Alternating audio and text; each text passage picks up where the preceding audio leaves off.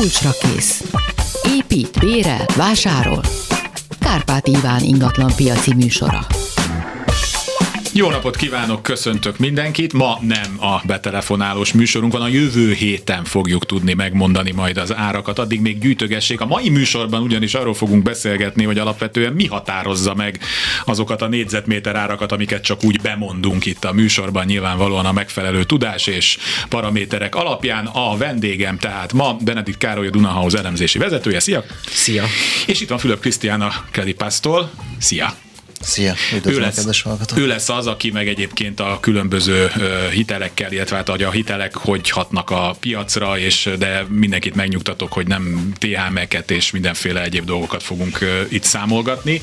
Úgyhogy hát Kemény Dániel ismét segít nekünk, hogy szóljunk.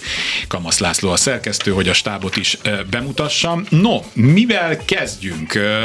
Hát azt ugye minden rendes műsor és hírműsor elmondja, hogy azok a különböző állami beavatkozások az ingatlan piacnak az ő menetébe, azok hogy fogják tudni meghatározni majd az idei mozgásokat, mert hát Magyarország az már csak olyan, hogy azon túl, hogy hogy a piacnak is megvan a maga láthatatlan keze, azért ezek az állami dolgok mindig meg tudják mozgatni.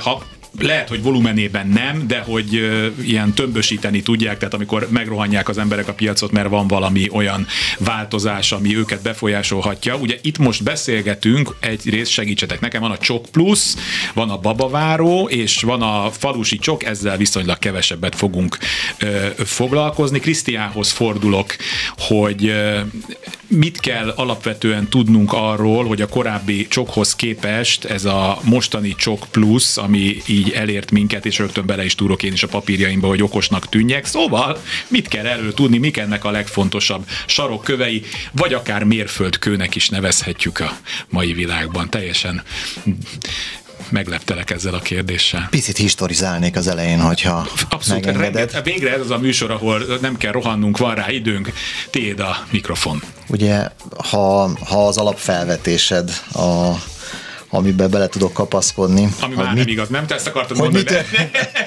Már az hogy mi, történt, hogy mi történt ugye itt az elmúlt években, vagy mennyire hajtja egy-egy ilyen állami program a, az ingatlan piacot, illetve a hitelpiacot már ha az előző év második felét megnéztük, akkor tökéletesen megdőlt az, hogy valaminek a hiánya majd elkezdi hajtani a piacot. Ugye amikor június végével megtudtuk azt, hogy fél éve van annak, aki a régi csokot szeretné uh-huh. igénybe venni, akkor azt gondoltuk, hogy mindenki neki fog esni a piacnak, szétszakítják az ingatlanokat, és a nyár végével egészen biztosan egy, egy nagyon komoly fellendülésre számíthatunk, ennek ellenére nem ez történt, hanem a fellendülést azt igazából az utolsó, az év utolsó két hónapja hozta el, tehát ha ugyanezen gondolatiság mentén próbáljuk az idei évet megjósolni, akkor, akkor azt gondolom, hogy a józanész az diktálja, hogy igen, az év elejétől kezdve egy intenzív ingatlanpiacra, egy intenzív hitelpiacra és egy intenzív támogatási piacra számíthatunk, aminek a legerősebb sarokköve az a Csok Plus lehet, ami gondolatiságában, ahogy talán a kérdés is szólt, hatalmasat változott a korábbihoz képest, ez ugyanis a később születendő gyermekeket támogatja, és a meglévő gyermekek ugyan egy bázisát jelentik a felvehető kamattámogatott hitel nagyságának, de a végső cél az az, hogy további gyermek vagy gyermekek szülessenek abba a családba, aki ingatlant vásárol, és aki ehhez a támogatott hitelt, ebben az esetben nevezzük Csok plusznak, fel fogja venni, és ezzel fog ő otthon teremteni. És akkor látom 3 ez a maximum? Legfeljebb legfeljebb, tehát hogy a bankoknál lesz a koverseny, és talán még ez alá, ez alá is mennek, majd ez feltételezhető? A, a feltételezés az már valóság, uh-huh. mert van olyan pénzintézet, illetve többes számba is mondhatjuk, akik 3% alatt kínálják ezt a típusú terméket. Én azt gondolom, hogy itt annyira marginálisak egyébként a különbségek, hogy valós ügyfélelőnyt inkább optikailag fog ez jelenteni. Mondjuk azt, hogy a 3% lesz az, ahova a piac jelentős része az árazni fogja ezt a, ezt a támogatott hitelt, és és, hiszek abban, hogy ez a pici különbség itt nagyon fontos, hogy azért az ember a minőségre is törekedjen. Mi a minőségre a, törekedjen? Ne csak, ne, ne csak az árra. Az, hogy amikor valaki hitelt választ magának, akkor, akkor nagyon sok olyan preferenciája lehet, amit nem csak az ár tud meghatározni, hanem a szolgáltatás egyéb minősége. Valakit bántanak bizonyos színek, vagy, vagy, vagy, vagy közel van hozzá egy fiók, ragaszkodik egy rokonhoz, vagy mondjuk piaci hitelt akar felvenni, és talán ez az első olyan a példáim közül, amiben életszerűség is van. És ha a piaci hitelnél fontos számára az elő- vagy végtörlesztésnek az összege, mert mondjuk egy évben egyszer vagy kétszer kap bónuszt, amiből ő egyébként uh-huh. azzal a céllal, hogy minél előbb túljusson ezen a hitelen, próbál ebből előtörleszteni, ez ez egyik banknál lehet olcsóbb, egy másiknál pedig lehet drágább. Tehát a kamattámogatott hitelbeli különbség lehet, hogy el tud törpülni az azt kiegészítő hmm. piaci hitelnek az előnyeivel vagy a hátrányaival. Ezért mondtam, hogy a bankválasztás jelentőségét nem egészen mm, biztosan csak azt tudja meghatározni, hogy a 3% alatt vagyunk 11 bázisponttal, hmm. vagy 15-tel, vagy Nyilván 20 ezeknek a bankoknak meg ugye nem kötelező hitelt adniuk, de hát nyilván abból élnek, ám de viszont most erősen megválogatják. Tudom, hogy ez egy szubjektív dolog, és majd ebből lesz valami képetek így az év folyamán, hogy mennyire szűrik meg azt, hogy kibeheti föl. Nyilván megvannak azok a jegybanki előírások, hogy mik a minimum feltételek, aminek meg kell felelnie jövedelemben, a jövedelem arányában mekkora törlesztőt lehet maximum fizetni, de a bankok a saját szabályaikról mit lehet mondani, tehát mennyire válogatnak most így a, a lehető, mármint azok közül, akik jelentkeznek erre a hitelre? Ugye megvannak az alapszabályok, amit te is említettél, hogy gyakorlatilag ennél megengedőbbek azok ne, azt nem lehetnek, de ugye ennél szigorúbbak, szigorúbbak, ennél szigorúbbak lehetnek, a bankok mindenkinek ismerjük kb. az, az alapattitűdjét, ki milyen ügyfelet szeret, ki szereti a fiatalt, ki szereti az idősebbet, ki a családost, ki a, ki a két gyerekest, és megint, megint, megint csak próbálom t, úgy tematizálni, vagy, vagy, vagy, vagy akár néha bagatelizálni ezeket a dolgokat, hogy a bankok az elmúlt években épített portfóliójukról azt gondolom valamennyien elmondhatják, hogy ez kiváló volt. Tehát nem lehet azt mondani, hogy van egy olyan ügyféltípus, akitől feltétlenül óckodnának azok mentén, az adósságfék szabályok mentén, amiket eddig a jogalkotó vagy a saját belső szabályok mm. szerint hoztak. Tehát én nem gondolom, hogy lesznek az idei évben ezen feltételek mellett olyan ügyfelek, akik egyébként megfelelnek a jövedelemarányos törlesztési mutatónak, illetve az ingatlan terhe, terheltségi mutatójának, ugye ennek az LTV-nek ez egy kiváló műszó, a, hogy ha ebben a körben korábban megfelelt egy ügyfél, nem gondolom, hogy az idei évben tovább válogatnának, szűrnének, vagy, vagy, vagy bárkit, bárkit vennének ki az eddig hitelezett ügyfél kategóriából. Van most a fejedben, amit így le tudsz nekünk vezetni, egy átlagos lakás, amire ezt az átlagos mennyiségű hitelt vesznek föl, és utána ki kell fizetni valamekkora törlesztőt, és akkor mekkora jövedelem kell, hogy legyen a családban, hogy ezt tudják-e fizetni ebben a konstrukcióban, amit eddig beszéltünk. A saját számainkat tudom most megnézni, a, a, amit ebben az évben eddig indítottunk Csok plusz típusú kamattámogatott hitelt, arra ilyen 21-2-3 milliós ticket size számolunk. Aj, gyorsan mondjunk erre valami magyar kifejezést. Hitel, ami átlagos hitel nagyságra, na, bocsánat. ez az. Ticket és, size, na ezt ki fogjuk írni ide a Molinóra. Próbál, prób- próbáltam kerülni, de elnézést, nem kér, baj, elnézést nem kérem baj. Mindig, mindig fölsikoltok, amikor ilyen ha, ha ezt a 20 millió forintot megnézzük az ő törlesztő részletével, ami mondjuk 110 ezer forint, akkor ugye a családnak a jövedelmének az 50%-ába kell beleférni, ha ez 600 ezer forint alatt van ez a jövedelem. összjövedelmet nézik? Összjövedelmet nézik, ebben az esetben, a Csok Plus esetében nem vonható be további adóstárs, vagy adós hmm. a házaspáron kívül. Tehát, Tehát mamát, fél... nagyanyát, mit tudom én, nem lehet az ő lakásukat megterhelni. A, nem... Itt ebben az esetben a jövedelemről beszéltünk, ja, ja, ja, és bocsánat, nem terhelendő ebben... ingatlanról, de igen, a mamát azt nem tudjuk ebben az esetben bevonni, hiába van kiváló nyugdíja. igen. A piaci hitelek esetében ugye egészen más a helyzet, de ennél a támogatási formánál ez nem jöhet szóba. Ha a fiatal pár vagy gyermeket majd később tervező pár jövedelme 600 ezer forint alatt van, akkor, akkor ugye ott 50% ig terhelhető az ő jövedelmük, valamennyi hitelt figyelembe véve. Lehet, hogy nekik már van korábban ja, egy babavárójuk, egy másik lakás hitelük. Autó, egy, hitelkártya. Hitelkártyát is megnézik ilyenkor? Hogy mindent megnéznek. Minden. A kerettípusú hitelekkel, mint a hitelkártya Aha. vagy a folyószámla hitel, úgy számolnak a, a bankok, hogy a teljes kihasználható tehát teljesen mindegy, hogy az folyamatosan fel volt töltve a maximumra, vagy teljesen le volt merítve. Ők azzal számolnak, a teljesen a kihasználhatónak az 5%-a, ami törlesztő részletnek számít. Tehát ha valakinek Aha. van egy 1 millió forintos hitelkártyája, az 50 ezer forintos havi törlesztésnek számít, hogyha a jövedelem arányos törlesztési mutató szempontjából vizsgáljuk ezeket az ügyeket.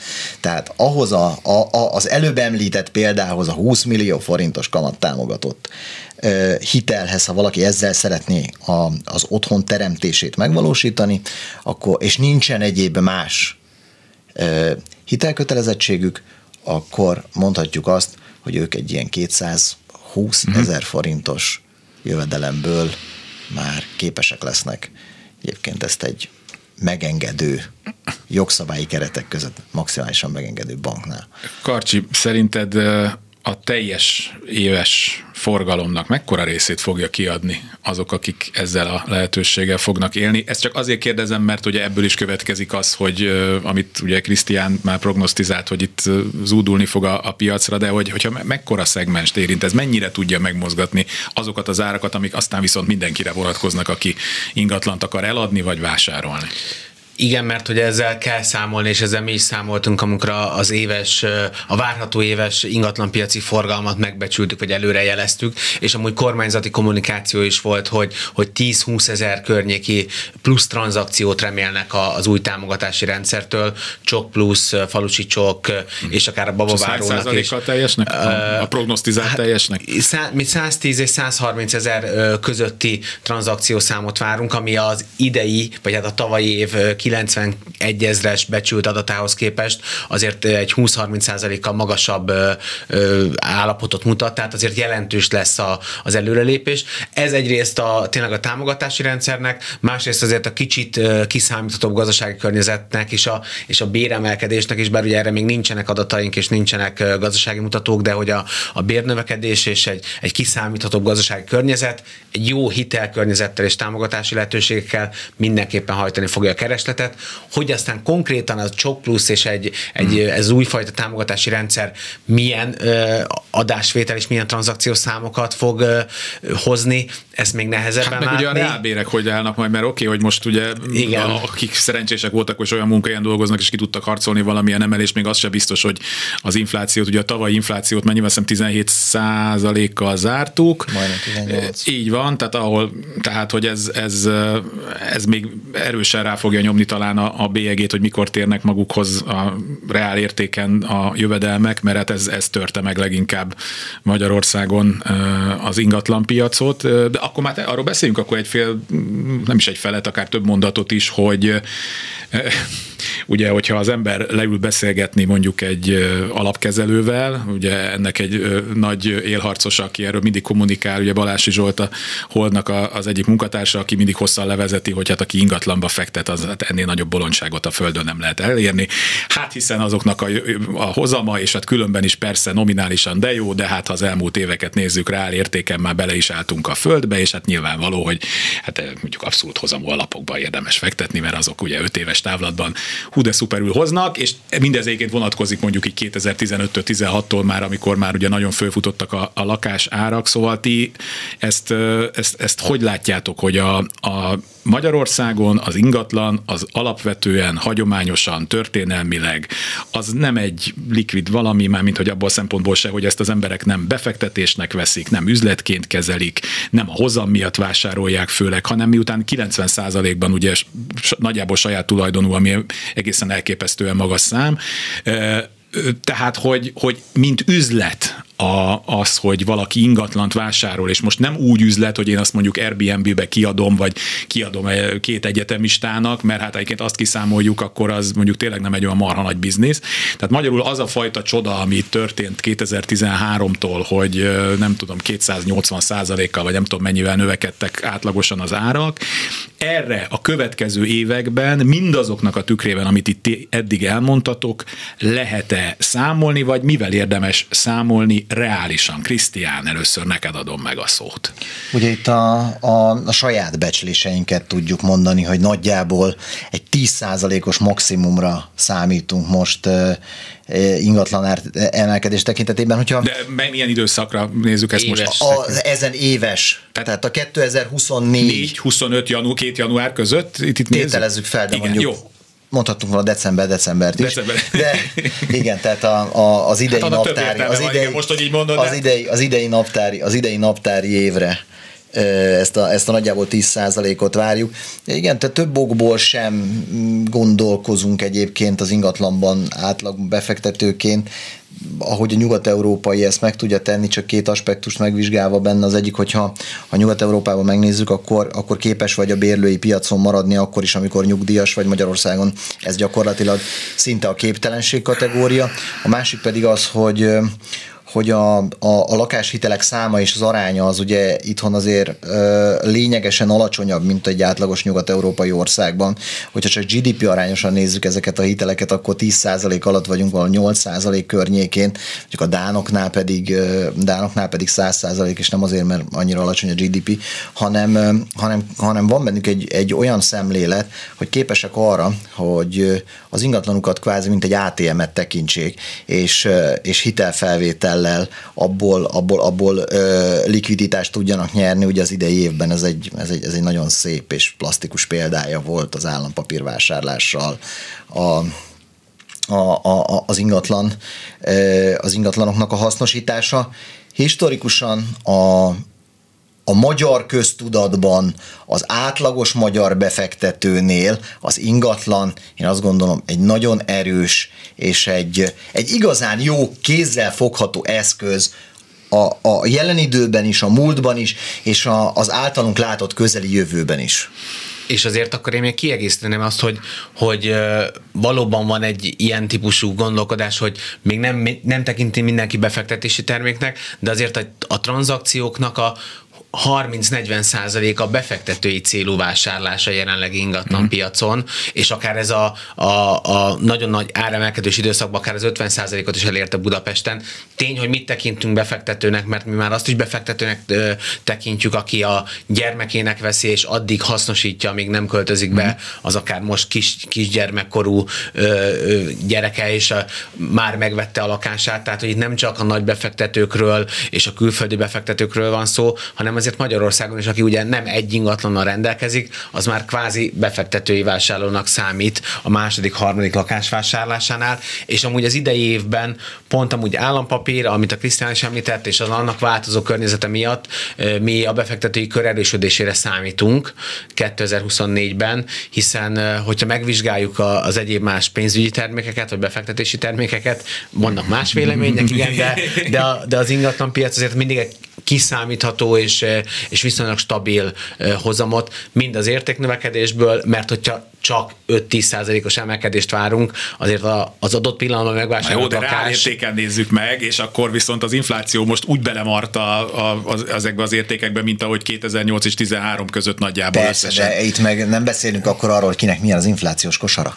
Igen, a fogyasztó, a, a, fogyasztó, a, a fogyasztói... nominálisan kell kifizetni, tudom. Igen, igen, a fogy, az én fogyasztói kosaram az más, mint a és, a, és például a, viszont az azonnal realizálható hozam, az pedig jobban infláció követő, mert a bérleti díjak még emelkedtek a, az igen, elmúlt évben is, és idejében is szintén várható az, hogy a, az inflációval karöltve, kézenfogva, mert az benne is van a fogyasztói kosárban, amúgy a bérleti díjak, a lakásárak amúgy meg pont nincsenek benne, de hogy, hogy akkor még egyre nagyobb hozamot is tudunk azonnal realizálni egy-egy lakásvásárlásból, vagy lakásbefektetésből, ingatlan befektetésből.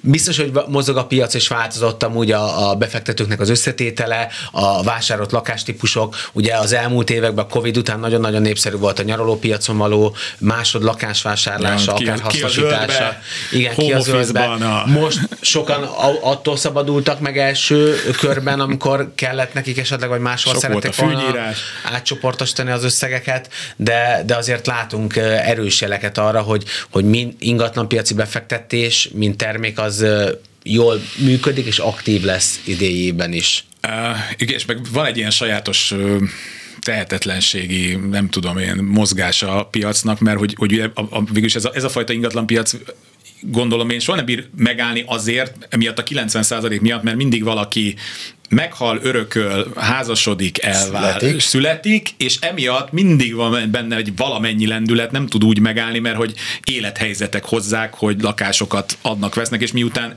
ekkora az arány, gondolom ez, ez egyszerűen mindig valamennyit tud rajta mozgatni. Nem tudod, ilyen, örök, föltaláltuk az örök mozgó ingatlan piacot itt Magyarországon. És Van ez- szerintem egy ilyen tranzakciós szám, amivel nagyjából meg lehet mondani, hogy az öröklésekből csak mennyi a, a, az alaptranzakció szám, és ezek, ezek hogy épülnek fel addig a kritikus minimumig, ahonnan valóban kezdődik az, az életszerű vagy éledő piac. Igen, mert hogyha az elmúlt 10-15 évet, visz, 20 éve- évet visszanézzük tranzakciószámokba, akkor látjuk, hogy tényleg 2013-14 volt a- az alja, Az alja. 80-90 ezer kö- közötti tranzakció volt, tehát ez a 80 ezer ingatlanpiaci tranzakció az na- nagyjából a szükségszerű éves minimum, és a másik véglet, amikor volt 200 ezer fölötti tranzakciószám, de amúgy a hosszú idősoros átlag az a 150-160 ezres piac, az egy normál ingatlan piac. Ugye ehhez képest 2023-ban mi 92, 91 ezer tranzakciót becsülünk, tehát az inkább a, a rosszabb vége a, a skálának, de ez a 110-130 ezer, ez már egy normalizálódó piacot mutat, amire most mi számítunk 2024-ben. Ha sok mindent fölírtam, de még visszatérnék ö, arra, amit Krisztián már egy pár mondattal felvezetett, ugye ez az állampapír, mert hát ugye azt láttuk, hogy az állampapír egy ponton kiszívta a, a pénzt, például az ingatlanpiac elől is, mert ugye hát olyan mm, konstrukciók voltak, amik, amik hát nagyon nehezen voltak verhetőek, mármint ilyen kvázi nulla kockázattal ekkora hozamot, infláció plusz, hogy volt 0,25, 0,5, nem is tudom milyen Másfél. másfél százalékok voltak, és ugye most jön el ebbe az évben a, a csoda, mert ugye még a tavalyi 17 százalékos infláció alapján van meghatározva, de idén már lesz, hát mennyi, 5 százalék, 6 százalék, tehát még idén De ma- az majd a 26 hatos így van, így van de tehát most lesz egy jó két év ugye állampapírban. Itt ugye mindenkinek megvan az a félelme, mert hát hagyományosan és történelmileg is egyébként az emberek az államban való bizalmuk azért nem százszázalékos, ugye itt mindenki erre egy likvid eszközként gondol, miközben hát az apró betűnél ott van, hogy az állam bármikor azt mondhatja, hogy nem egy százalékon váltom én ezt vissza, vagy azt mondom, hogy a, a, a futamidő végig már pedig ezt megtartott. Nyilván, és ezt nagyon sok gazdasági, meg üzleti szakértő elmondta, hogy a magyar állam hát ezt a, hogy is mondjam, lábon lövés magával nem fogja valószínűleg megtenni, mert hogy akkor soha az életbe többet magyar befektető nem fog venni tőlük állampapírt, már pedig most egy masszív 12 ezer milliárd van a lakosságnál. Kicsit több. Kicsit még talán több is. És pont a Telexen most volt egy interjú az állam adósságkezelő központ vezetőjével, aki szintén ugye próbálta ezt e, eloszlatni, ezt a félelmet, hát mindenki a maga belátása szerint, na de vissza az ingatlanpiacra. Szóval egyrészt ez kiszívta, most, és akkor itt kötnék erre vissza, ha viszont meg már nem lesz olyan marha jó ez a hozam, mert akkor már tudom, olyan 7%-os inflációhoz fogják mérni, hát nyilván akkor is még lesz rajta valamennyi bónusz, és pont itt a műsor előtt a Krisztiánnal beszélgettünk erről, és neki ugye van egy elmélete arról, hogy egyszer csak akkor lehet, hogy ez a pénz visszaáramlik majd a, az ingatlanpiacra, és akkor olyan fölpörgés lesz, hogy gyakorlatilag az utcasarkon is ingatlant akarnak rásózni az emberre, és meg is veszik. Ketté osztanám a válaszomat. A 7%-os inflációval nem vagy szerintem most túl népszerű. Nem, hát itt, itt lényegesen hát, alacsonyabb. Lényegesen, igen. Lényegesen alacsonyabb inflációra várunk az idei évben, Várni inflációra lehet. számítunk. Uh, igen, én ezt, és nyilvánvalóan nem csak én, tehát ez nem egy, nem egy nem egy olyan gondolat, ami másnak nyilván fogalmazódhat meg a fejében, de akkor, amikor a 25-ös kifizetéseknél az emberek azt mondják, hogy akkor ők most kiszállnak ezekből az állampapírokból, mert nem lesz annyira attraktív a következő évre várható hozam az idei évben megképződő infláció után, akkor ezek a pénzek a hagyományosan konzervatív magyar befektetői körből nagy mennyiségben a, a magyar ingatlan piacon köthetnek ki. Ahol ha megfelelő kínálatra fognak találni, ami az elmúlt időszakban azért bővülő volt, akkor, akkor igen, ezek a pénzek be fognak áramlani, a, ahogy ezzel a képzavarral éljek, az ingatlan piacba, tehát aki otthonteremtési céllal akar vásárolni ingatlant, azon a többször elhangzott alacsonyabb reál értéken, mondjuk 2018-as reál árakon per ma, akkor azt tegye meg idén, és mondjuk ne várja meg a jövő, a jövő évet, amíg a szomszéd, a fodrász vagy a barátnő azt suttogja fülébe, hogy á, jövőre biztos le fognak menni az árak.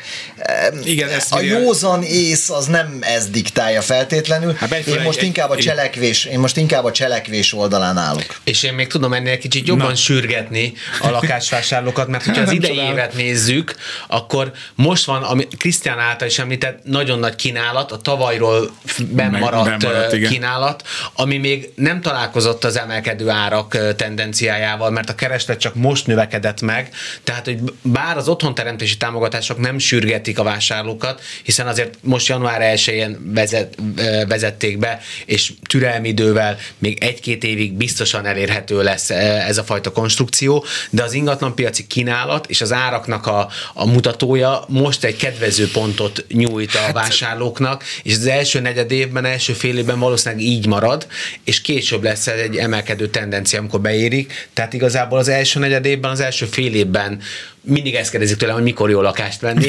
Én most. azt gondolom, hogy, hogy most ez egy, ez egy jó pillanatnak tűnik, amikor a tavalyról elhalasztott, hogy tavaly még ne vegyünk egy kicsit bizonytalanok vagyunk, vajon milyen lesz az új konstrukció, milyen lesznek a hitellehetőségek. Azt gondolom, hogy most egy, egy jó pillanat van ezeknek a vásárlóknak, hogy belépjenek a piacra, és ezt látjuk is amúgy már a számokban, mert talán még erről nem beszéltünk, de az első hetek tapasztalatai mm. alapján jóval aktívabb az érdeklődés. Minden évben van ugye egy emelkedett érdeklődés a januári újévi fogadalmak. kóma után Igen, hogy most idén elköltözünk, de, de ez abszolút érződik, és a, a talán a Krisztiánéknál a, a támogatási rendszerekről való érdeklődésben is látszik, hogy, hogy kérdezik a csok pluszt, a, a megemelkedett babavárót, akár a falusi csokkot, hogy akkor milyen feltételeknek kell megfelelni, és ezek a vásárlók, ezek a vevők aktívan keresnek már a piacon, ez már amúgy tavaly év végén is érezhető volt. Hát a saját műsorunkkal tulajdonképpen alá tudjuk ezt támasztani, mert amikor ugye a betelefonálós van, és akkor itt vannak ugye Róder Mikék a lokálumtól, és ők hümmögtek mostanában elég sokat, hogy ugye az embereknek van egyfajta képe, meg elvárása arról, hogy hol tarthat az ingatlanpiac, és ők meg mindig jó alálőttek, mert hogy igen, ezt a lakást még másfél éve ennyire el lehetett adni, de mondjuk a tavalyi második felében ezt felejtsük el. Tehát, hogy most kinyílt az olló, ugye ti is látjátok a, a saját felületeteken azt, hogy az emberek mennyiért hirdettek, és gondolom részben látjátok azt, hogy végül is mekkora, amiért el kell. Szerintem e között most nagyobb a, a gap, tehát az a rész, amennyire az emberek a fejükben van, tehát igen, ez egy jó pillanat lehet talán arra, hogy még ezeken az árakon el lehessen adni, illetve hát vannak, akik látjuk, hogyha nem viszik el a lakást mondjuk 50 millióért, akkor meghiddatja 55 ér, mert hát akkor hát, nyilván, ha. hát ha akkor elviszik. Krisztián, akartál valamit mondani? Hogy a gap szót majd a, az a kezdje akár, a gap szót mindjárt magyarázza meg, mert ugye ez fontos lehet. De amúgy mi pontosan látjuk a, az első meghirdetett árhoz képest a végső tranzakciós árat, és ezért is vagyunk jobb helyzetben, mint a hirdetési oldalak, mert hogy mi az egész tranzakciót végig tudjuk követni, és ugye két fő mozgást tudunk megkülönböztetni, hogy az első hirdetési árhoz képest mi lett a végső, uh-huh. legutolsó hirdetési ár, és ott jön még egy ugrás, hogy végül mit fizetett a vevő, tehát hogy mi volt a, a, a tényleges igen, alkú. Igen, Ennek a, mi a kettő összegét szoktuk a, a, egy áralkunak hívni, ami megmutatja, hogy a legelső gondolattól, hogy az én lakásom 55 millió forintot ér, és végül 48 millió forintért fogom eladni, megmutatja a különbséget. Amúgy ez valóban magas, és nőtt az elmúlt időszakban, egy lassuló piacon azért többet engednek az eladók. Kérdés, hogy a, a, egy viszont egy növekvő keresletet mindig hamarabb éreznek meg az eladók, és árat csökkenteni nem szeretnek, árat emelni viszont annál inkább, és, és várhatóan most már a hírekben is azért ezt olvassák, és érezhetik is, hogy többet csörögnek a telefonok, akár az közvetítő kollégáknál, akár a magánhirdetőknél, ezt hamar be fogják árazni, tehát azért is mondom, hogy most még érdemes jó üzleteket kötni. Rugalmatlan piac az ingatlan piac, tehát nyilvánvalóan, hogyha én azt látom, hogy egy minimális emelkedés van felfelé, emelkedés merre lenne? Hogyha ha az, ingatlan, ha, az ingatlan, az ingatlan árak emelkednek, akkor miután én szeretnék egy ingatlanból egy következőbe költözni, akkor, akkor, akkor én sem árazom ki magam eladói mm. oldalról, mert ugye azért az, ennek az ellenkezője is ritka, amikor majd én drágán adok el és olcsón veszek, de azt meg nem nagyon szeretem, hogyha én olcsón adtam el, és utána még drágábban tudok venni egyébként ezeknek az új, új támogatási formáknak ez nagyon nagy előnye a korábbiakhoz képest, hogy nincs egy direkt visszanem térítendő része, amit azonnal lehetett látni, hogy amikor megjelentek, akkor azonnal nominálisan beépültek a, a hirdetett ingatlanoknak az árába. 2015 karácsonyán megtudtuk, hogy 10 millió lesz a három gyerekes új építésű csok. Január 1 a hirdetett ingatlanoknak az ára az 10 millióval volt magasabb. Hiszen megkapják a vevők. Na, akkor viszont itt van az igazsága a Facebook kommentelők tömegének, egy, amikor ilyen hírhez odaírnak, hogy na, az állam már megint felverte az árakat, és vidéken már nem lehet emiatt ingatlant venni, mert, mert hogy az, tehát, hogy vidéken jobban érezhető. De szerintem egy... ezt az ügyfelek verték fel, nem az, az állam egyébként. De... Ért, sa, tudom, hát mondom, Facebook kommentelőkről beszélünk, tehát hogy ez a másik az, hogy az, ott, ott meg minden évben meghirdetik, hogy na, jó van, vége, végre lefeleződnek az árak, mert hogy mi az, hogy egy panelért 50 milliót kell fizetni, az 12 tér, és újra annyiba fog kerülni. Jönnek majd a bedölt hitelek, meg a végrehajtások, és akkor az kiderül, hogy soha nem ott dől be hitel, ahol te szeretnél venni. Mi meg boldogan hanem... mondjuk, hogy 2023-ban csökkentek az ingatlan árak néhány százalékkal, és erre várt mindenki, ezt gondoljuk, de amúgy az emberek nagy többsége arra várt, hogy tényleg lefele lefeleződik majd az ingatlan ára, amit ő szeret, szeretett volna megvásárolni. Tehát ilyen meg ugye elmondtuk már nagyon sokszor, hogy nem Igen, várható. Ez a, nem tudom, már hány éve beszélgetünk egymással, és akkor mindig felidézzük azt, hogy az emberek fejében ez a 2008-13-as úgy él, hogy nem tudom, tizedére estek az ingatlanárak, és akkor mindig el szoktuk mondani, hogy nominálisan ha, hat, nem hiszem két, tehát hogy egy számjegyűként ott se volt a 10% alatt volt a, Igen. az árcsökkenés. Tehát, hogy pedig akkor az egy tényleg egy nagyon, nagyon csúnya történet volt. Hány évvel ezelőtt volt 2008? Csak így 16, ugye? 16, igen. Oké, tehát akik ma ingatlan szeretnének vásárolni, a, a, a Karcsi sokkal jobban tudja, hogy most mennyi a, a, az átlag életkor az első vagy a második lakást vásárlóknak. Tehát ők ezt egy egy, egy, egy régi családi Történet. történetből ismerik csak igazából. Így van, tehát a családi legendári almanakból tudják ezt, ezt elővenni, tehát hogy, hogy reális képük, vagy reális olyan képük vagy tapasztalatuk az nincsen az első lakásvásárlóknak. Korunknál fogva nekünk valamennyi emlékünk van, felnőtt korunkból már erről az időszakról, de ez nem egy Változik a piac, és ez jó. Igen, az, az első 7 millió forintos lakásomról, amiről ugye szintén műsorokban gyakran meg szoktam emlékezni. De ezt most nem engedem el akkor ezt a kicsit, mert jó, nem megyünk bele nagyon a, a falusi csokba, nem érdemes, de hogy akkor, de vidéket azt inkább megemelte? Tehát ez a fajta állami dotáció, ez vidéken inkább érezhető, mint nagyvárosban? Pontos számokat a Karcsi fog említeni. Én azt mondom, hogy vannak olyan, vannak olyan, tele, vannak olyan, tele, vannak olyan települések, és, és kiveszem ebből azokat az extremitásokat, amiket nagyon gyakran emlegetünk, hogy a Balaton környékén Jó, esnek hát, bele olyan települések, hanem, hanem ha, ha a megyei jogú városok környékén megnézünk, akár Kelet-Magyarországon, akár Nyugat-Magyarországon, akkor, akkor lehet látni azt, hogy olyan települések, ahol amikor a, a falusi csok bevezetésre került, akkor egy értékbecslést el kellett végezni, akkor nem voltak összehasonlító adatok az elmúlt uh-huh. évekből. Tehát más módszertant kellett használni, és, és, és, és amit, amit te mondtál, hogy a, ahogy kiköltöztek oda, és nem tudták azt, hogy ott majd két autót kell Igen. a családba fenntartani, meg aminek nyele van, az feltöri a kezedet, meg egy csomó mindent nem tudtak meg ezekről. kilométerre van az orvosi ügyelet. A, így van, jó. így van, és, és pont az orvosi ügyelet mellett van az óvoda, Igen. És, ez, Igen. És, ez a, és, és ezek a, e, ezeknek a halmazoknak a metszete gyakorlatilag szinte lehetetlenné teszi a, főleg a fiataloknak azt a típusú életét, amihez a városban hozzá voltak szokva. Ha ezeken a településeken megnézzük az 5-6 évvel ezelőtti ingatlanárakat, akkor drasztikus különbségeket látunk. Főleg, hogy nagyon alacsony Akár bázisról indult. A bázis, az alacsony bázis teszi nagyon-nagyon láthatóvá azt a hmm. különbséget, ami Érzetre. van olyan, te, van olyan település érzet, az ér, a tízszeres az szerintem az érzetnél erősebb. Vannak olyan települések, mondjuk mondjuk Fejér, vagy, vagy Komárom, Esztergom vármegyében, ahol, ahol, ahol vannak tízszeres, bő tízszeres árak. Így van, és amúgy ez, és még a jelenlegi támogatási rendszerben is várható, hogy a, a preferált kis településeken azért élén, jóval élénkítőbb lesz az árakra is, és a, a keresletre is ez a hatás, viszont ott egyetlen egy nehézség van, hogy az ingatlan állomány és az elérhető ingatlanoknak a, tehát hogy tudunk-e venni vajon ingatlant ezeken a településeken, mindig ez a legnehezebb kérdés, mert hogy, hogy az árakat illetően itt valóban jobban fognak valószínűleg, vagy a várakozásaink szerint is erősebben fognak hatni, de amúgy inkább azokra, ami jó közlekedéssel, nagyvárosok közelében, mm. agglomerációs övezetben vannak elsősorban, tehát azért a nagyon-nagyon tanyavilág és nagyon elhanyagolt kis településekben, járásokban. Ott úgyis jönnek a hollandok, és ott megvesznek egy falut, és csodát csinálnak Igen, belőle. Hogyha közel valami valahol.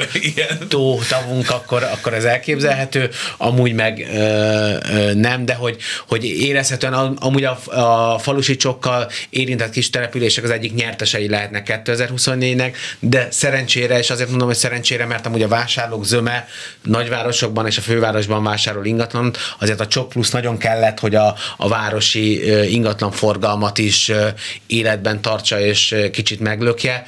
Itt jó, nagy kérdés, hogy az új építésű használt lakások, a jelenlegi támogatási rendszer nem tesz különbséget új építés és használt lakás között.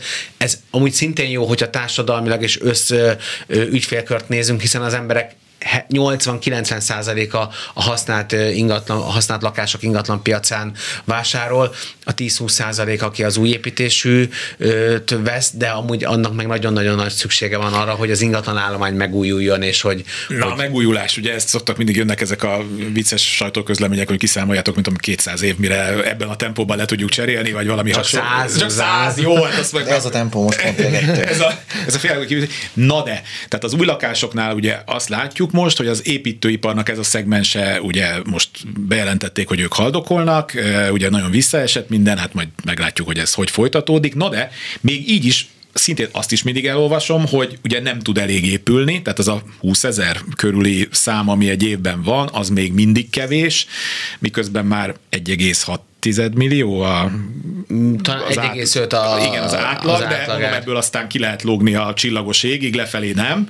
Tehát lehet 4 millióért is, meg 4 és félért is új építésű lakás, vagy ház, nem tudom, négyzetmétereket kapni egyszer megnéztem, már nem emlékszem a pontos számra, csak a nagyságrend, hogy Magyarországon mikor épült a, a legtöbb lakás. Ez valahol a 70-es, 80-as évek fordulója volt, 160 ezer. Tehát amikor ezek a nagy lakótelep, utolsó nagy lakótelepépítési hullám volt, na most ehhez képest épül most 20 ezer.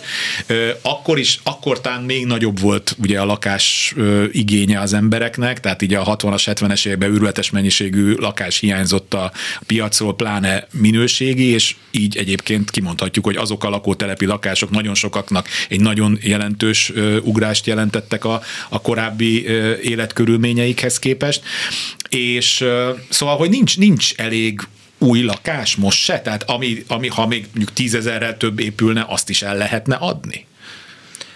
A Ratkó korszak gyerekei gyereket vállaltak, Tudtak. akkor az, az észszerű volt, hogy, Igen. hogy ez kikerülhetetlen, hogy, hogy ott, ott, ott, ott, ott, ott a lakótelep építés, ugye ez a házgyári program, az, az, az bűködjön. Ha logikusan nézzük, a 4 millió ingatlan, az a 40 ezer használatba engedély tenné lehetővé azt, hogy 100 év alatt újuljon meg az állománya. Ahogy említetted, pont a felénél vagyunk, tehát 200 év alatt. Tehát az egészségestől, az egészségestől bőven el vagyunk maradva, és a, a, a nyugati példáktól is erősen el vagyunk, el vagyunk maradva, úgy, hogy egyébként áfa, áfa visszatérítés, 5%-os Igen. áfa, csó, mindenféle támogatás volt a, volt a rendszerben, még így is én azt gondolom, hogy az új építésű ingatlanokra nem csak Budapestre centralizáltan hanem országosan is borzasztó nagy szükség van, és és nem csak az egyéni családi házépítésekre feltétlenül vidéken, hanem, hanem a vidéki társasházi beruházásokra, és ez, ez a, az előttünk lévő időszaknak szerintem ez egy nagy megoldandó feladata, mert sok vidéki város, sőt megyei jogú város, megyeszékhely maradt ki ebből a, ebből a, a rohamból, vagy ebből a, az elmúlt években egyébként optikailag Budapesten nagyon feltűnő. Azzal számoltok, vagy, hogy most, hogy most már Dél-Magyarországon is, de hát Kelet-Magyarországon rengeteg új gyár épül, ugye ezek a bizonyos akkumulátor, illetve elektromos autó, ugye Szegeden. Hát ott ugye felmerül, hogy ott most akkor a munkavállalók mennyi rész, mekkora része lesz ugye magyar és mekkora külföldi, bár ennek is most már azért van valami limitje, illetve ők hol fognak élni, de rákapcsolódva arra, amit te mondtál, hogy ha mondjuk van ennek egy olyan ö, magyarországi, magyar munkavállalói rétege, aki mondjuk tartósan le akar telepedni Debrecenbe, vagy Szegeden, stb., az húzhatja magával ezt, hogy, hogy ott épülnek lakások? Egyértelműen igen, mert azért, hogyha megnézzük Kecskemét, és amúgy Debrecen, hiszen ők már régebb óta hát igen, a piacon vannak, van. vagy akár Győrnek a helyzetét. Győrben nagyon sok új építésű, hát nagyon sok, sokkal több, mint átlagosan a, a más nagyobb városainkban, tehát ott azért volt, és Kecskemétenek is az ingatlan piac átalakult, és ezt nagyon jól le, le, lehetett követni az egy autógyárnak a megépülésével. Először jöttek a, a nemzetközi külföldi vezetők, vezetői réteg, aztán egy munkás réteg, aki megépítette, azt a, azt a gyárat, és utána pedig jöttek a tényleges dolgozók, akinek ugye akkor még jelentős része magyar volt, és még talán most is magyar, és majd ez egy újabb kérdés, hogy akkor a munkásszállók és vendégszállóknak a, a kérdése is, hogy vajon hol fér el ennyi ember, aki akár még ha Magyarországról is, de koncentráltan egy régióba és egy településre fog érkezni, még hogyha ez nagyváros is. Ez a adott város és a környéknek is az ingatlan piacát befolyásolja és formálja, de ez meg hosszú évek uh-huh azért, mire egy ilyen, egy ilyen kialakul, de egyértelműen ezekben a településeken, és akkor, hogyha befektetés, mindig szokták kérdezni, hogy mi az, ami nem Budapest. Ezeken a, a nagyvárosokban egyértelműen érezhető, és még Debrecen ilyen szempontból nagyon szerencsés, mert hogy hát meg ezek egyetemi városok, egyetemi városok nagyon sok beruházás, nem csak autóipar, hanem egyéb más, de hogy Debrecenben, szerintem Budapesten és a Balaton után ott nagyon-nagyon jó lehetőségek vannak befektetési célú vásárlásra. Krisztián, valamit még ehhez? Nincs az, hogy öt évvel ezelőtt, hogy ezek mennyi, ez valójában mennyire szerencse, hogyha öt év visszamondok, öt évvel ezelőtt valaki azt mondta volna, hogy Debrecenben egy milliós négyzetméter áron lehet majd ingatlant venni. Igen? Azt gondolom, hogy azon, azon, így, azon így mosolyogtunk volna, vagy azt mondjuk, hogy igen, valóban lehet erre számítani, mert a trendek, a trendek ezt mutatják. A szívünk mélyén én azt gondolom, hogy nem hittünk abban, hogy itt milliós négyzetméter árakról fogunk beszélni egy, egy kelet-magyarországi nagyvárosban. Igen, és akkor nekünk is 18-19-ben volt előrejelzésünk, hogy Budapesten mikor fogja a belváros elérni az egymilliós négyzetméter árat. A híres egymillió forintos egy, műsoraink, am, amiről most meg már igen. És Be, akkor mondjuk az egymilliót. És hogy kicsit átkössek a panellakásokra, ha igen, már igen, volt igen, szó. Igen, akkor mindenképp. 2023-ban is a panellakások esetében igaz, hogy csak és a csökkenő árakat mutatja és erősíti, Na, hogy már csak 3%-ban volt 1 millió forint körüli négyzetméter ára panellakások esetében, és átlagosan amúgy csak 700 ezer forintos négyzetméter ára lehetett csak 700 ezer fontos négyzetméter ára lehetett találkozni a lakótelepeken, de hogy, hogy ez még mindig a legkedveltebb ingatlan típus, hogyha a városi környezetet Na, és mondok, nagyvárosot. A, a, engedelmeddel a saját adataitokat fogom Jó. én most felolvasni. Adat, figyelem, adatokat fogok közölni. Tehát átlagos négyzetméter ára Budapesten a főbb lakótelepen, és most akkor azok a hallgatóink, akik rendszeresen szoktak telefonálni, most akár jegyzetelhetnek is, mert gyakorlatilag irányt mutatunk, tehát vizafogó, hát ez egy elég jó szokott menni. Általában itt a 804 ezer, gazdagrét hát magasan, mindig is 871, József Attila 722, Füredi úti 769, Újpest, ott hát egész mm, moderált árakon 662, Fehérvári út, hát én nem tudom, ez a Fehérvári útat, ezt is imádják, 839, na és akkor Káposztás megyer 663, Óhegy, ugye ez Kőbánya, ott 506, tehát gyakorlatilag azt hiszem azzal értük el a, a, ugye a piac alja nagyjából. Igen, a Havanna még talán mi a, Havan, a, talán az a legolcsóbb. Még, Várjál? Nem, az 577-et. Bár a grafikonon lejjebb van mutatva, mint az O1, de akkor lehet, hogy elírtátok, mert egyébként... Nem, mert O1 606, ja, 600, jaj, bocsánat. 606 és 577. Én kérek elnézést, a nyomtatás és a szemüvegemnek a nem volt teljesen összhangja. összhangban a kettő. Igen, valóban ez Tehát nem egyedül Havanna van 600 ezer forint 577 ezer forint, és a kettő között van még a Békás megyer 706 és a Bécsi út pedig ha a Bécsi útra itt arra gondoltok ezek a szalakház, meg a nem tudom, Igen. és ezek és környéke. Így. Aha, Hát, és ráadásul ezt is mindig el szoktuk már mondani más műsorban, és ha vanna meg már nem az, az a, hát jó, most se egy gazdag rét, de hogy nem az, a, amiről a legendák szóltak, ha vannak lakótelep. Igen, azért ez... alaposan megváltozott minden. És egy lakótelepi környezet amúgy, tehát mert tényleg reneszánszát éli, ezt mondjuk amúgy hosszú évek Igen. óta, de hogy ez, ez valóban így van. Viszont a panellakásoknál érdekes, hogy ott azért jóval aktívabb a, a mozgás az árakban, mert hogy az emelkedés is jóval erőteljesebb mm, volt az elmúlt években. Mint egy ötödik kerületi lakásnál finoman szólva. A, így van, mert hogy ott, ott elég értékállók a belvárosi ingatlanok, meg nincs, meg kevés, de hogy azért a lakótelepeknél egy picit jobb, a, nagyobb mozgást lehet érzékelni évről évre, és amúgy most 2023-ban a javarészt stagnáltak, és vagy csökkentek a, az árak ezeken a lakótelepeken. Ez jó hír, de amint említettem, 2024-ben viszont inkább inkább megint egy trendforduló következtében inkább emelkedő árakra lehet számítani. Oh, nézek még, úgy mondanék most megint adatot. De Olyan kevés megint, adatot mondtam. Megint volt 1 millió forint fölötti négyzetméter árok ja, igen, is, igen, harmadik igen, kerületi a, a 27 négyzetméteres lakás, ami 1,1 millió, tehát 30 millió forintért kelt el. 70 millió volt hiszem a legdrágább, most a panel lakása Budapesten azt hiszem 13. kerületi volt, tehát azért van mozgás, és van, van skála a panellakások esetében is, de még mindig a legolcsóbban felújítható, általában nagyon jó közlekedéssel, nagyon jó infrastruktúrával, mert hogy említettük a falusi csokos települést 30 kilométeres bölcsödei, óvodai és orvosi ellátással, az egy lakótelepen minivárosként minden megtalálható általában, hogyha főleg a nagyobb lakótelepeket, Gazdagrét, Békás megyer, Káposztás megyer nézzük, akkor ott nem nagyon kell kimozdulni a, a lakótelep hát nagy, nagy, védelméből. Karikírozás volt csak a, a falusi csokos településekkel kapcsolatban. Hát, Ez, amit itt megtettünk, tehát nyilván nagyon sok olyan falusi, hogy így van, sok olyan falusi csokos település van, ami szintén rendelkezik valamennyi szükséges infrastruktúrával. Igen, meg egy lakótelepen nem is tudsz kimenni a kertbe, ez is igaz, tehát hogy óriási különbségek vannak. Közösségi komposztálások és egyéb dolgok vannak, hát figyelj. Nagyon komolyan megváltozott nagyon a lakótelepi kép. Zuglóba lakott a nagymamám a 80-as években, és nem is tudom, egy pár hónapja a lányommal arra felé autóztunk, és hú, mondom, ez az a Ondvezér Park nevű rész, hogy na, menjünk már be abba a parkolóba. És egyrészt, ami föltűnt, hogy nem bírtam bemenni a parkolóba, mert ugye egymás hegyén hát, mert ezeket a parkolókat a 80-as évek elején nem úgy tervezték, hogy két autó van egy családba. A másik viszont, ami nagyon feltűnt, hogy hát egy erdő nőtt a két tömb közé, tehát ez szó szerint. Tehát maga, én mondom, hogy ezek ekkorák voltak, amikor én ott nem tudom, 35-40 éve ott mászkáltam, akkor ezek ilyen derék magas, és most gyakorlatilag egy gyönyörű zöld vidék lesz. Azt a játszóteret, amin mi még természetesen a betonon estünk arcra, és utána úgy néztünk ki, ahogy ott most ugye hát így le van ezekkel a puha, kis pihe puha járó dolgokkal lerakva, teljesen élhető. Van, hanem és már nem mókus, az a klasszikus fa mókuskerék, meg a rakétamászóka, rakétamászóka és a betonra érkezel. És csúszda, igen. igen.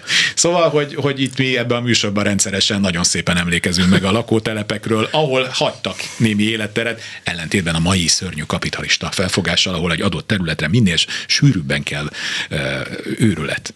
Na, a csok szempontjából egyébként ez nagyon-nagyon fontos hogy aki lakást vásárol, és ez csak ez a, a, a kapitalista szemléletet, hogy nagyon nézze majd meg, amikor négyzetméter határos támogatást vesz valaki igénybe, hogy, a, hogy pont határeset lenne, akkor nézzék meg, mérjék meg, mindent nézzenek a meg hasznos abban, a, hasznos, a hasznos alapterületet, mert ma már akkor, hogyha valakitől kapok egy tervrajzot, vagy kapok csak egy számot, akkor abban már a falakat is bele lehet yeah. egyébként számolni a hasznos alapterületbe, de egyébként a valóságban akkor majd, amikor az értékbecsül a támogatás szempontjából megvizsgálja ezt az adott ingatlan, akkor kiderül, hogy majd fél négyzetméter hiányzik, és, és már ők foglalóztak egyébként az irodában. Igen. Mert olyan ugye a Csok Plusznak, és talán még erről kevesebbet beszéltünk, ugye ingatlan feltételei is vannak, tehát adott, hogy a, a, az igénybe vevő házaspár hitelképes legyen, mert ugye ez egy hiteltermék, államilag támogatott hiteltermék, de hogy a megvásárolandó lakásnak is, ha nem is sok paramétere, de a nagysága és az értéke meg van határozva, mert az első lakásvásárlók 80 millió forintig tudnak csak plusszal támogatott ingatlanat vásárolni, míg a bővülő családok, azt hiszem ez a szakszó, a bővülő családok, ott 150 milliós értékhatár van, és a gyerekszámtól függő méretkorlát egy lakásos és vagy lakás és ház esetében is erre erre mind-mind figyelni kell, és nem csak pénzügyi szempontból, hanem ingatlan szempontjából. Ha ingatlan szempontból nézzük, azért jó hír, hogy a 80 milliós és a 150 milliós értékhatár is elegendő teret ad a, a, azt gondolom, hogy a, a, a, vál, a vásárlóknak, hát mert azért, ez hogyha vékony, Budapesten... Ez egy vékony réteg lesz szerintem, nem? Hát, hát, hogyha Budapesten ott még azért lehet, hogy a 80 millió első lakásvásárlók hát meg egy, még nem, persze, pláne mondjuk egy új építésű. Új, igen, ott egy picit, egy, picit necces, lakás. De azért még a, ott is a minimum előírt nagyságot majdnem mindenhol használt lakásba eléri Budapesten is a, a, a lehetőségek tárháza. Az új építésnél ott, ott már azért hát Buda kimarad. 60-80 millió forint alatt új építésűnél nem hiszem, Ilyenkor kell a nulláról hármat vállalni egyből. Történelmi tapasztalat nélkül azonnal, Igen, azonnal belevágni a szerelembe, hogy mindjárt egy, egy, egy 50 milliós, egy 50 milliós kamattámogatott hitelt az ember. És még egy, egy fontos előny, ami, ami, hogy az illetékmentesség, ez, ez sokáig kérdés volt, de hogy az, az megmaradt a csok plusz a vásárlók teljes ingatlan értékére, hogy, hogy továbbra is illetékmentesen lehet vásárolni, neki csak plusszal vásárol. Maradt kb. három percünk, akkor emlékezzünk meg, a, az is egy slágertéma szokott lenni, hogy a külföldi befektetők mennyire mozgatják a piacot. Tehát tudjuk, hogy Budapesten vannak olyan kerületek, ahol már szem 25%-ban külföldiek laknak, már a kerületi lapot már angolul is kiadják, de hát nyilván ez az egész magyar ingatlan piacnak csak egy, egy százaléka, vagy, vagy még annyi sem, de azért ez mire számítotok? Most ugye a forint az relatíve erős, erős, tehát amikor ilyen 4-40 volt, akkor ez egy nagyon jó móka volt annak, aki ezt befektetésnek vette. Mi várható idén? Két percünk van. Nem a kedvenc témám, mert hogy hosszú évek óta ugyanazt tudom mondani, hogy még mindig kedvelt és jó befektetési lehetőség, hogy csak nemzetközi szemmel nézzük a budapesti ingatlanpiac, mert az árakat összehasonlítva akár Pozsonyjal, akár Pozsonyjal és a környező fővárosokkal mindig kedvezőbb lehetőség van. Ráadásul egy euró forint árfolyam az sokszor kedvező azért a... Fogadsz a, még 400 fölé menni megint. A, a befektetőknek, külföldi befektetőknek változó, amúgy az elmúlt években is változó nemzetközi összetétel, oroszok, ukránok egy kicsit hátrébb szorultak érthető szomorú okokból, viszont az ázsiai vevők pont most a, a 400 ke- lakást kezelünk, majdnem 500-at a, a belvárosban, és ahogy a vietnámiak nagyon-nagyon aktívak lettek, még az ázsiaiak között is, és vásárolnak, bérelnek, jönnek Budapestre és egyéb más nagyvárosokba. Tehát, hogy aktív ez a külföldi befektetői piac, változik, de hogy nagyságában nem is, de azért egy jelentős, főleg Budapest, Budapest belváros egyes kerületeknek a ázsiai, kínai